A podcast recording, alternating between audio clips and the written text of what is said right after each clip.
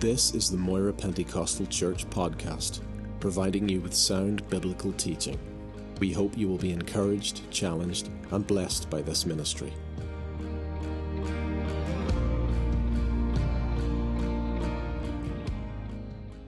Uh, to the Word of God this morning. Guess where we are today? I think you could guess we are in Exodus uh, chapter 18. Exodus chapter 18.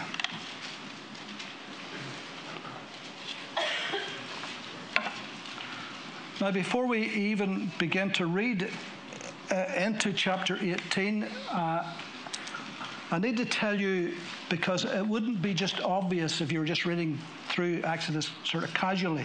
You know, if you're in one of those yearly planner readers and you're just reading through it, this wouldn't be so obvious, but it's important. Exodus 18 is not chronologically correct. It's not in its right place. Uh, you know, we have already read in the, this series uh, from chapter 1 all the way through to chapter 17.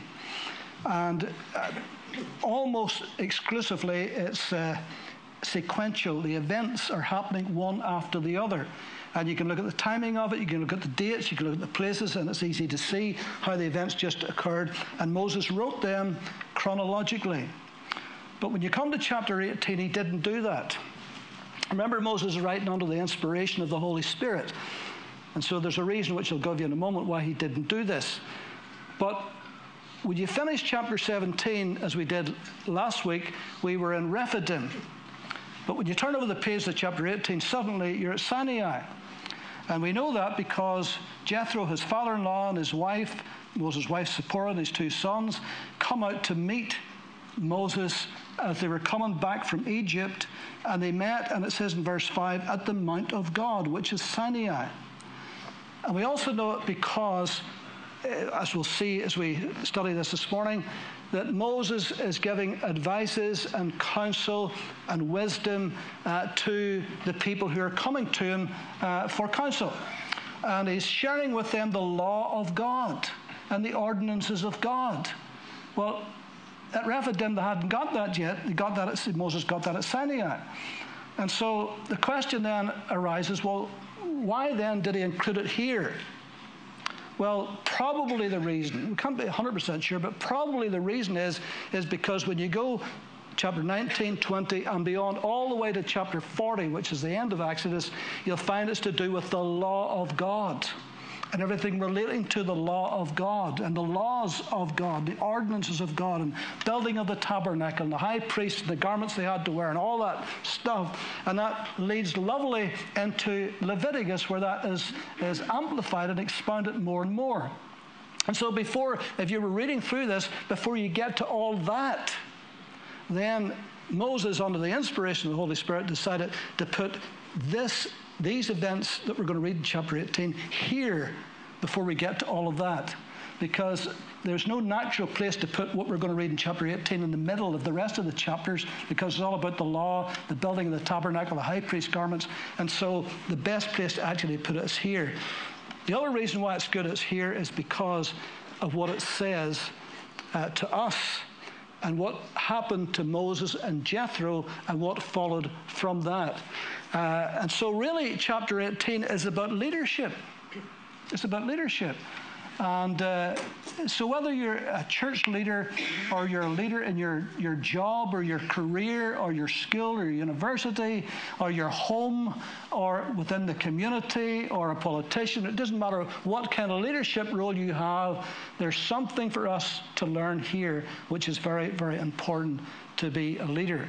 And so, with that caveat, let's then read Exodus chapter 18.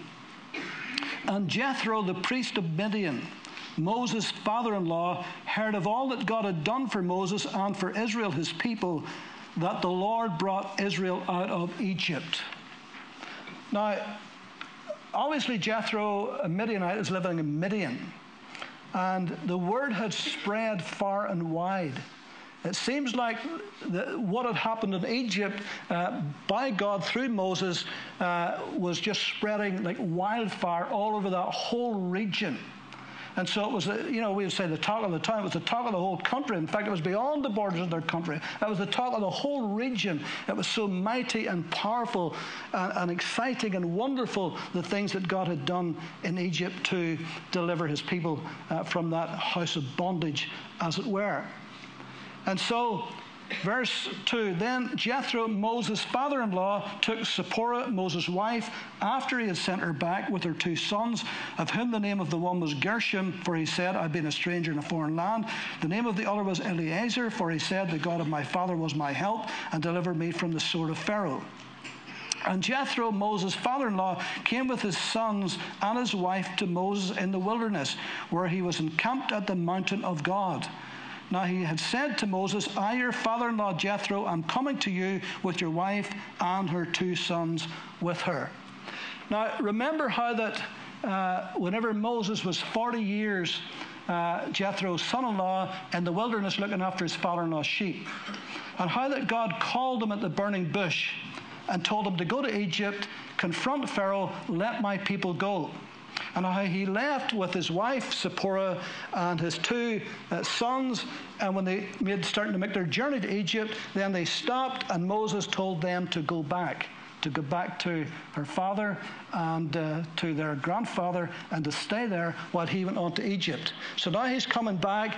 Jethro hears and he's bringing his wife, his two sons, out to meet him at the Mount of God at Sinai in the wilderness. That's simply what that is saying. Now, what follows from this is just a beautiful, beautiful, touching, sensitive moment as these two meet.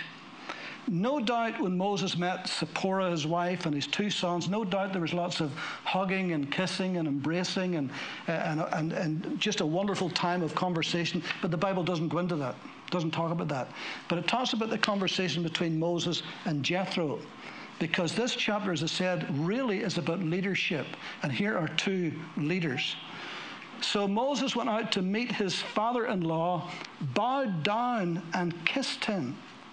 And they asked each other about their well being, and they went into the tent. And Moses told his father in law all that the Lord had done to Pharaoh and to the Egyptians for Israel's sake, and all the hardship that had come upon them on the way, and how the Lord had delivered them. And what a moment that must have been for Jethro, because he's been hearing second hand, third hand, fourth hand, tenth hand, all the events of Egypt. Now he's got the opportunity to sit down and hear it firsthand the unvarnished truth so that nothing would have been embellished that he had heard, nothing would have been too outlandish. In fact, it's even better than what he heard. And now he's going to hear it straight from the horse's mouth, could we say, to use that phrase, and it's going to be wonderful. And I'm sure they sat to the wee small hours in Moses' tent, just sharing and talking. And I, am sure Jethro's eyes was out like an organ stops, listening, and his ears be pricked up because he could hardly believe what he's hearing when Moses would tell him all the details of what God had done and the hardships and what they had to face with the Amalekites and so forth. So it was a wonderful, wonderful moment, particularly for Jethro just to hear firsthand. Then Jethro rejoiced for, rejoiced for all the good which the Lord had done for Israel, whom he had delivered out of the hand of the Egyptians. And Jethro said, Blessed be the Lord who has delivered you out of the hand of the Egyptians and out of the hand of Pharaoh, and who has delivered the people from under the hand of the Egyptians. Now I know that the Lord is greater than all the gods, for in this very thing in which they behaved proudly, he was above them. Then Jethro, Moses' father in law, took a burnt offering and other sacrifices to offer to God. And Aaron came with all the elders of Israel to eat bread with Moses' father in law before God. Jethro was a, a, a, priest of the Midianites. He was the priest of the Midianites. But Midian was a son of Abraham to Keturah, his second wife. And it would seem to be that some of Abraham's feet the one true God had been passed down through a line and had come to Jethro and he had embraced that. Perhaps didn't know it fully as much as Abraham did, certainly not as much as Moses now does, but certainly enough that he would worship the one true and living God. And he offered sacrifices a priest would do unto God, and Moses and Aaron and the elders of Israel all enjoined in that, so that would let us know that the sacrifice was good because they wouldn't have enjoined in a pagan sacrifice. So, here are these two Jethro the priest of Midian, and Moses, the mighty lawgiver and the emancipator, deliverer of Israel, and the prophet of God. And here they are sitting down, talking to each other as equals. Now, there's something about humility I think is just is not just desired in a leader, but as a must in a leader. There's got to be humility. Uh, and I see humility in both these. Uh, first of all, in Jethro. You know, whenever Moses was 40 years with Jethro, all Moses was, apart from being a son in law, was a simple shepherd uh, to Jethro's flocks. Now, we don't know how many was in his flocks. There might have been 50, there might have been 100, there might have been 200 sheep in his flock. But when Moses comes back from Egypt, Moses now is the shepherd of two million people in his flock, the flock of God. So that's a big change. And Jethro, if he had been so inclined, he could have felt envious and jealous at Moses' success. Because in 40 years, all he knew was he's just a shepherd. He's my son in law, and I love him, he's just a shepherd. But he comes back and he's the mighty man of God. The whole region is talking about him. He's a prophet of God. He's hearing directly from God himself. He's been up the mountain Sinai, and God spoke to him face to face. Here is a mighty man of God. And Jethro is not envious, he's not jealous. He's rejoicing in Moses' success. And it takes humility for a leader to rejoice in somebody else's success, particularly if their success is far, far greater than your success. Let me tell you something about church leaders, and it's human nature. Whenever church leaders get together, whether it's a conference or a convention or meetings they're talking about, inevitably, inevitably, it comes up how many goes to your church? I've, I've seen it a thousand times. Uh, and the, the implication is, is the many that, how many goes to your church, we will judge you, your ministry, by how many, if you're a pastor, by how many goes to your church, which is completely wrong, of course. But that's, that's human nature, does that, you see.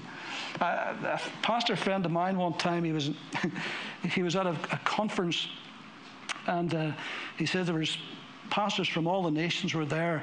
And he says one of the, one of the breakout sessions, uh, like a seminar, he says, I was sitting beside this, this little Indian pastor. And he says, to tell you the truth, he didn't look as if he had tuppence to spend. So he says, we, we, we chatted and we had struck up a little, little friendship and we were talking. And he says, at some point, he says, I heard myself saying this. How many goes to your church? And he says, the Indian pastor thought for a minute. He says, well, I think at the last count about 5,000. and he says, in that moment, I thought, oh, please, God, don't let him ask him.'" how many comes to my church. and he says, I swore everything that never to ask that question again. But you see, it's a prideful thing comes up. If I get more coming to my church than your church, then God's using me better than you, you see. That's, and it's wrong. It's totally and utterly wrong. But there's none of that here. Sure, there's not. Jethro is just delighted. He's rejoicing. He's pleased. He's happy for the success of Moses because it's God's success.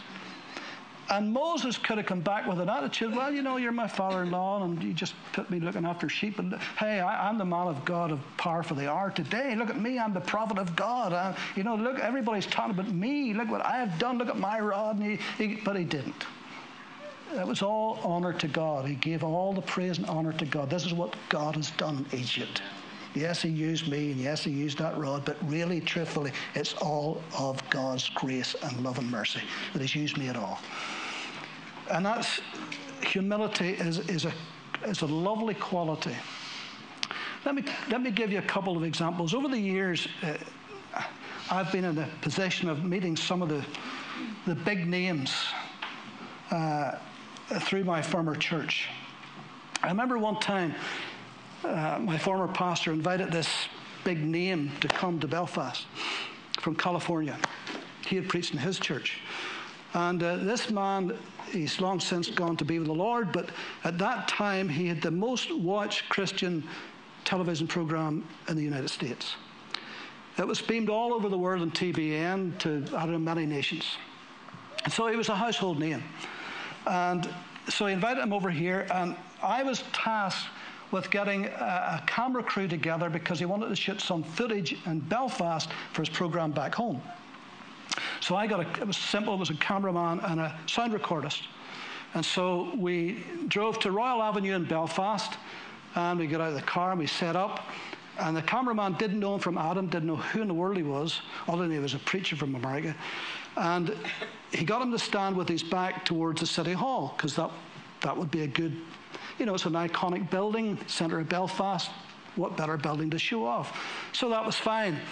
And he got him to stand there, and he took a few steps back, set up his camera, and he said to him, now he says, Here's what I want you to do. I says, I want you to talk right into the lens, as if you're just talking to one person.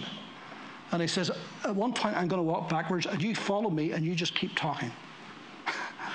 and then he said these words to the man. He says, uh, Have you ever done anything like this before? and I thought to myself, You have no idea who you're talking to. and I wonder, what is this man going to say? He could have said, Do you not know who I am? Do you not know that I've got the biggest TV program in all of American Christian TV? Do you not know there's hundreds of millions of people watch me every week? He could have patronized him, he could have made a fool of him, but he didn't. And I listened, and he just says one word. He says, Have you ever done anything like this before? And he says, Occasionally. and I thought, now there, there is humility. And it pleased me. Now, the man's theology wasn't great, I have to say, by the way. that didn't please me at all. But just as a human being, he had the opportunity to make that man look foolish, but he chose humility. Occasionally, he said. And I thought, hmm, that's nice. And then I remember another occasion, and I'll tell you this man's name. His name is T.L. Osborn. Some of you older saints may remember him. T.L. Osborn was to India what Reinhard Bonnke was to Africa. In his crusades, him and his wife Daisy, they didn't count them by the thousands, they counted them by the acre. Literally by the acre. I mean, there was just uh, as far as the eye could see all kinds of signs and wonders and miracles. Never laid hands on people, never had prayer lines. There's too many. He just simply preached the gospel. Thousands got saved. Prayed a simple prayer. Hundreds of people was getting healed all over the place of all kinds of diseases. In fact, he spoke on here when the church was the other way around years ago. But in our church in Belfast, uh, he was speaking one evening, and he and the pastor was in what we'd call the vestry, a little side room, and the door was ajar. It was open maybe about a foot and a half. And I just happened to be standing at the door. And in walks and comes over to me Big Bobby. Now, Big Bobby was as wide as he was tall. He was a big unit, he really was. And he was an ex merchant seaman, hard, hard drinker, womanizer, all, all, the things that went with his, with his career. But he got wonderfully saved, gloriously saved, and was part of the worship team because he was a musician as well. So he just sort of spoke to me for just for a few moments and then went on to get involved in the worship team. And I heard T.L. Osborn saying to my pastor, Who's the big guy? Because he kind of striking look, you know. Who's the big guy? And tattoos everywhere. And who's the big guy? So he told him who Big Bobby was, just what I've just told you. And then he said, I'm going to invest some time in him tonight. And I thought, oh, that'll be interesting to see how that works out. Because the place was packed that night and everybody wanted to meet the great man, you see, shake his hand. So, right at the end of the service, whenever the worship team was playing the last song and they were starting to step down, T.L. Osborn, sitting in the front row, he had finished speaking long ago. He steps up on the platform and grabs Big Bobby and takes him over to the piano, and the both of them sit down and the both of them start to play together. And for the next 20 minutes, he sat with Big Bobby, put his arm around him, and spoke into his life and prayed for him. he invested some time in him. And everybody was waiting to shake the hand of the great man. But he didn't care about the rest. He wanted to invest in Big Bobby. And I thought, now that's a bit of humility, isn't it? And let me tell you something else about T.L. Osborn. A friend of mine, not a pastor, just a friend, he was at a conference in England. There was various speakers from different places, some well-known names, some not so known. And T.L. was there. And he says, after it was over, uh, there was everybody had like a book stand somewhere. So he says, I bought a book of one of the other speakers. He says, I really enjoyed him, so I bought his book, and I saw him, the author, talking to TL over in the corner.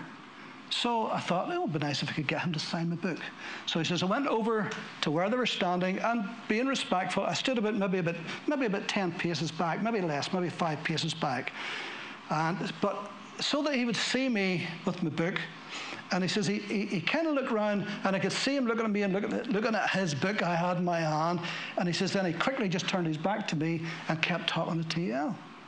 So he says, again, being respectful, he's having conversation. I don't want to butt in. I'll wait till they're finished. But he says, it was going on and going on and going on. And he says, I had to go. So he says, I moved over to the left a little bit just to catch his eye again, to let him know I was still standing. And he says, I could see him looking around, looking at me, looking at, looking at his book in my hand. And he says, then he, he turned again and kept on talking.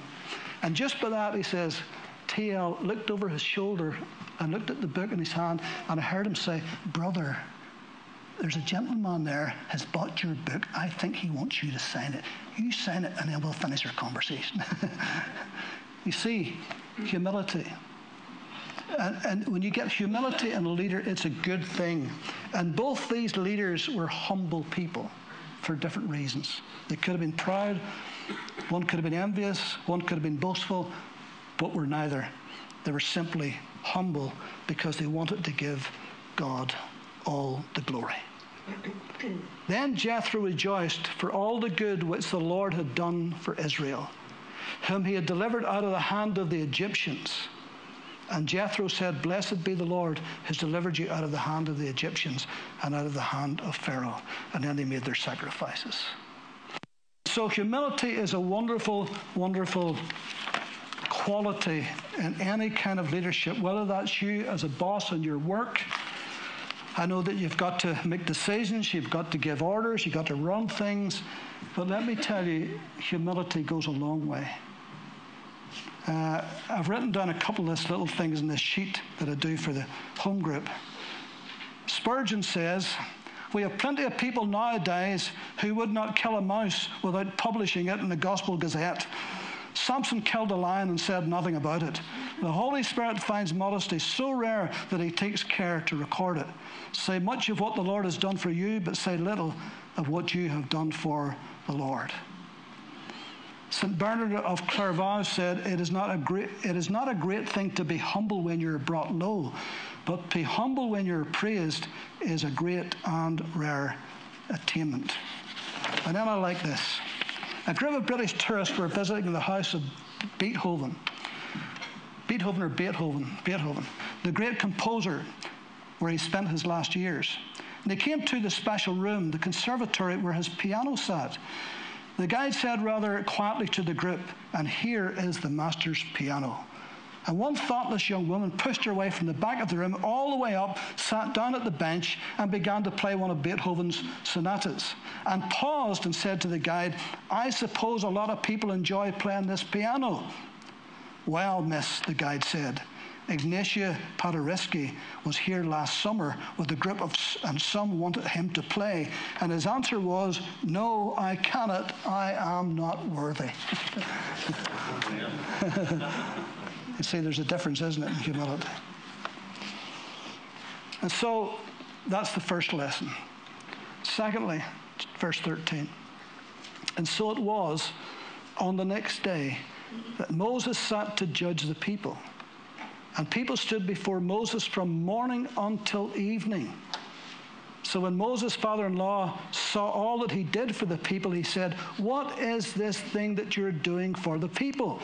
Why do you alone sit and all the people stand before you from morning unto evening?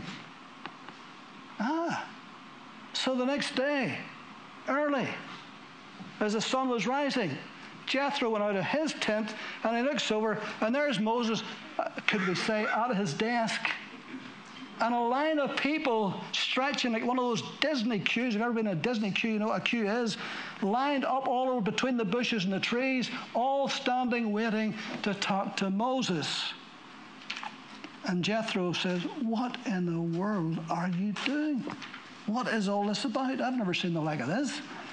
And so Moses said to his father in law, Because the people came to me to inquire of God.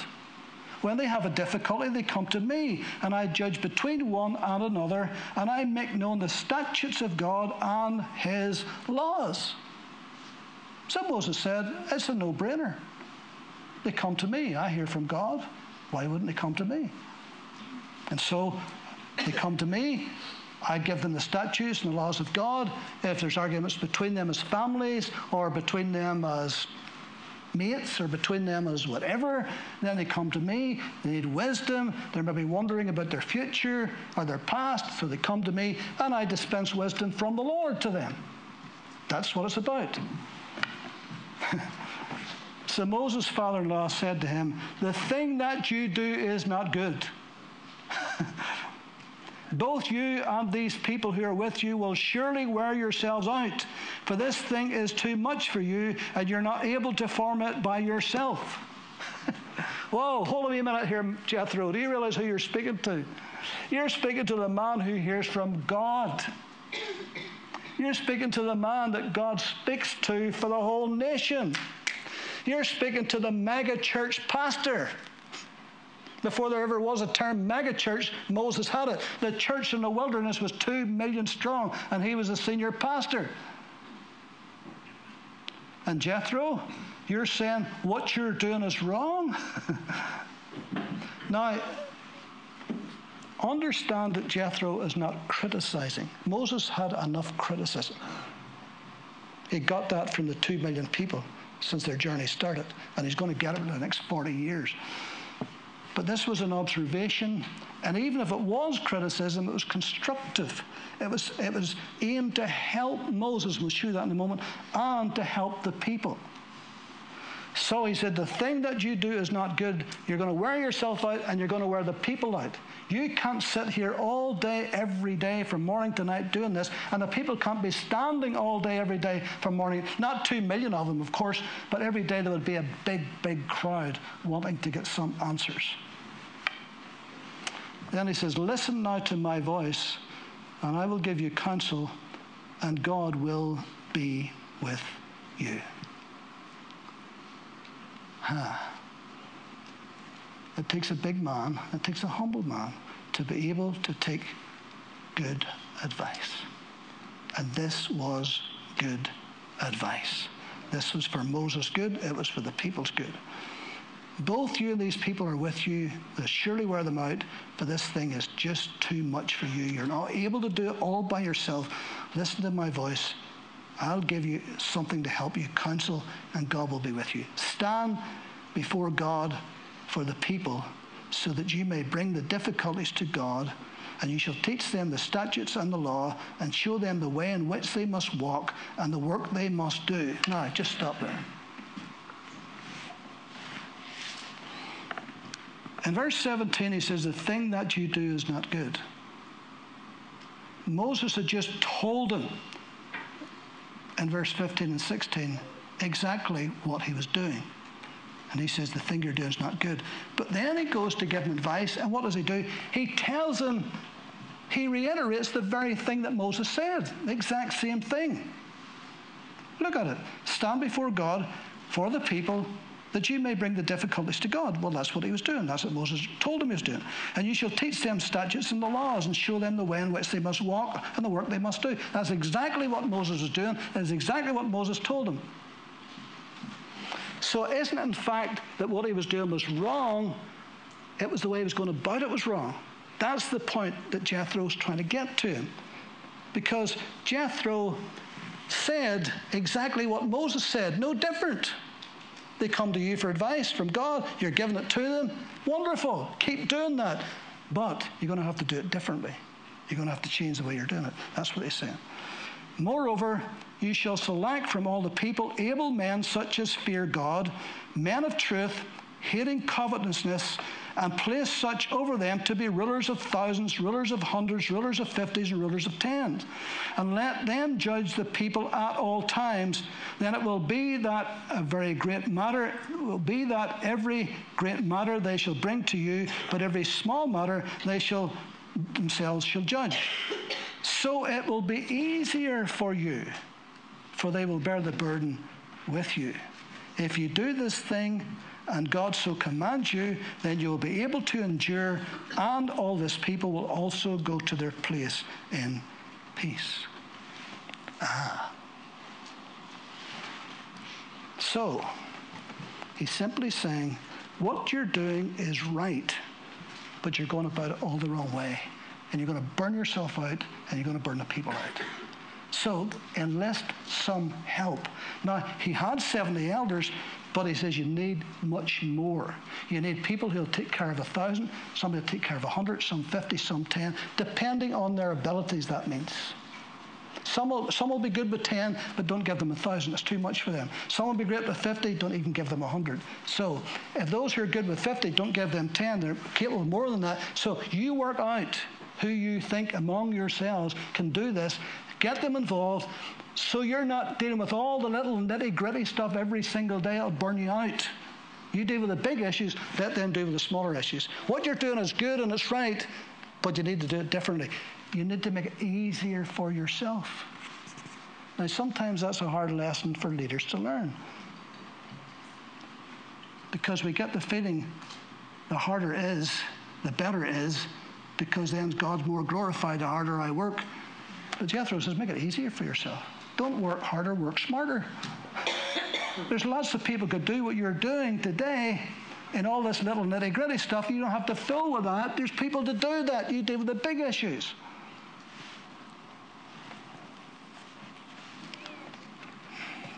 In the New Testament, in Acts chapter 6, now, in those days, when the number of the disciples was multiplying, there arose a complaint against the Hebrews by the Hellenists, the Greek speaking Jews, that is, because their widows were neglected in the daily distribution. Then the twelve summoned the multitude of the disciples and said, It is not desirable that we should leave the word of God and serve tables. Therefore, brethren, seek out from among you seven men of good reputation full of the Holy Spirit and wisdom, whom they, we may appoint over this business. But we will give ourselves continually to prayer and to the ministry of the word. And then they chose ones to deal with those other issues. Because Peter said, listen, folks, we've got to pray and we've got to seek God's word. We could do that but if we do that, we're going to neglect this. And the most important thing, Peter says, is for us is prayer and the Word of God. That's our job to do that. You can do that stuff, we'll do this.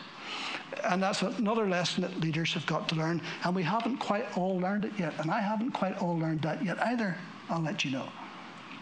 Because my tendency is to get stuck in because I did it for years.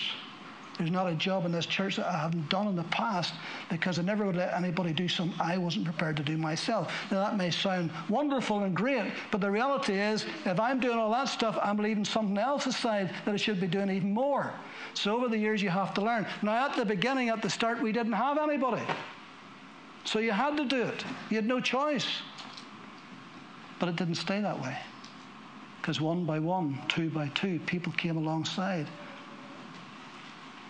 I couldn't lead worship if you give me a million pounds. I just, I'm not very good musically. I can't play an instrument. I can sing a wee bit, but I'm, you know. And I had to do it at the start. Dear help the few folk that came at that time. It must have been rough on them. I sang in the key of Yale. But I had to do it. Give out the hymn books, wash the toilets, brush the floor, sing a cappella, take the offering, count it, bank it, do all everything, the whole lot. Because I had nobody telling me that was it. But then one by one, two by two, couples came, individuals came. And now I was counting the other night in my head when I was thinking about this, and now there's at least, at least 50 plus people who's involved to some capacity in the church doing something to make this church run. Because you see, when you come on Sunday morning, everything's set up, the worship teams are here, people's at the doors, people's doing things. And, but if they didn't do that, what kind of a church would we have? But those people are good at doing that, and they and thank God we've got them to do this, and that's what keeps the church going. And so we have to learn to delegate. Chuck Swindoll said one time he was doing a leadership conference, and it was all church leaders was there, obviously. So he says one of the things I asked them to do was take out your keys out of your pocket and hold them up. So he says they took their keys out of their pockets and held them up. Now he says, count the many keys you got. If you have too many keys, you're not delegating. And he says there were some of them were standing that could hardly get them out of their pockets. There's that many keys on it. Too many keys, you're not delegating. You don't need all those keys. There's somebody else could take that key. You don't need it. My former pastor never had keys to the church ever. Never had keys. He just turned up, and everybody was there, and everybody had a go. And he, he just did. He refused just to take keys. He just didn't have them. I, I remember whenever we had a big tent and we took the tent around the country to preach, he just arrived with his Bible to preach. That was it. Because everybody else did the work. And that's fair, that's fine, that's okay. That's what he was for, to preach the gospel and pray and do that. And so here is delegation, making sure that the people was in position to do the thing. So thank God for you who are doing the work, who are stuck in. I, I think there, this past few weeks, just as a wee example, I think of the shed outside for the youth now. And I, I come down one morning, forget what morning it was, a couple of weeks ago, and I parked the car and I saw the, the, the door open of the shed and I went over, and there was Gilbert up to his waist with the floor ripped up, with a saw cutting big chunks of wood out and putting new bits in, making the foundation, getting the preparation right. And Johnny and Tessa and Gilbert has done a fantastic job, and you'll, you'll see it some of these weeks. We'll show you. Did a fantastic job of getting that whole thing done. It was hard work to do that, but they got it done. And got, what they couldn't do, they got other people to come in and do. They paid other people to do, like electricians and things. So isn't it wonderful? Isn't it wonderful when you come in, it's all set up because people are playing their part. And whenever with this heaven's gates, hell's flames come, there's a great opportunity for you to roll up your sleeves and get stuck in and play your part and maybe see some family member come to Christ. That would even be wonderful. So Moses heeded the voice of his father in law, did all that he had said, and Moses chose able men out of all Israel and made them heads over the people, rulers of thousands, rulers of hundreds, rulers of fifties, rulers of tens. So they judged the people at all times. The hard cases they brought to Moses, but they judged every small case themselves. And Moses let his father in law depart, and he went his to his own land. So there's lessons, isn't there? In all of this, you see humility, you see leadership, and Moses was big enough or small enough to be able to say, Jethro, do you know what? You're absolutely right. It's right. And I'm going to do it. And he did it. And thank God he did it because he had a lot longer to live. And uh, we're going to be coming into very shortly into Moses up the mountain. You know, he had up that mountain several times. He had up that mountain at least eight times, and he's 80 years old. By the time he gets to the outskirts of the promised land, he's 120. It says his eye, he could still see, and his strength had not abated because he hadn't burnt himself out and worn himself out. Thank God he took the advice of Jethro, his father in law. And that set the scene for the rest of the journey. Amen? Let's pray.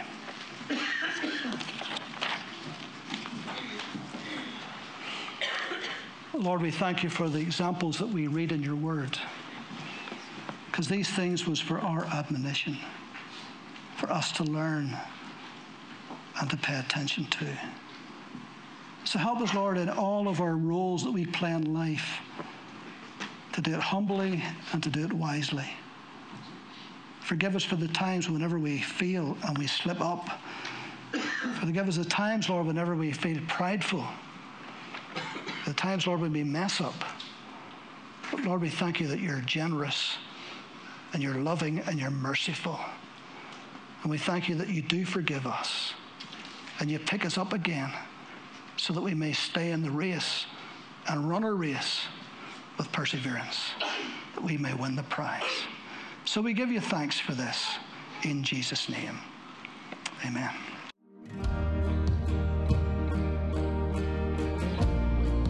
Thank you for listening to this podcast.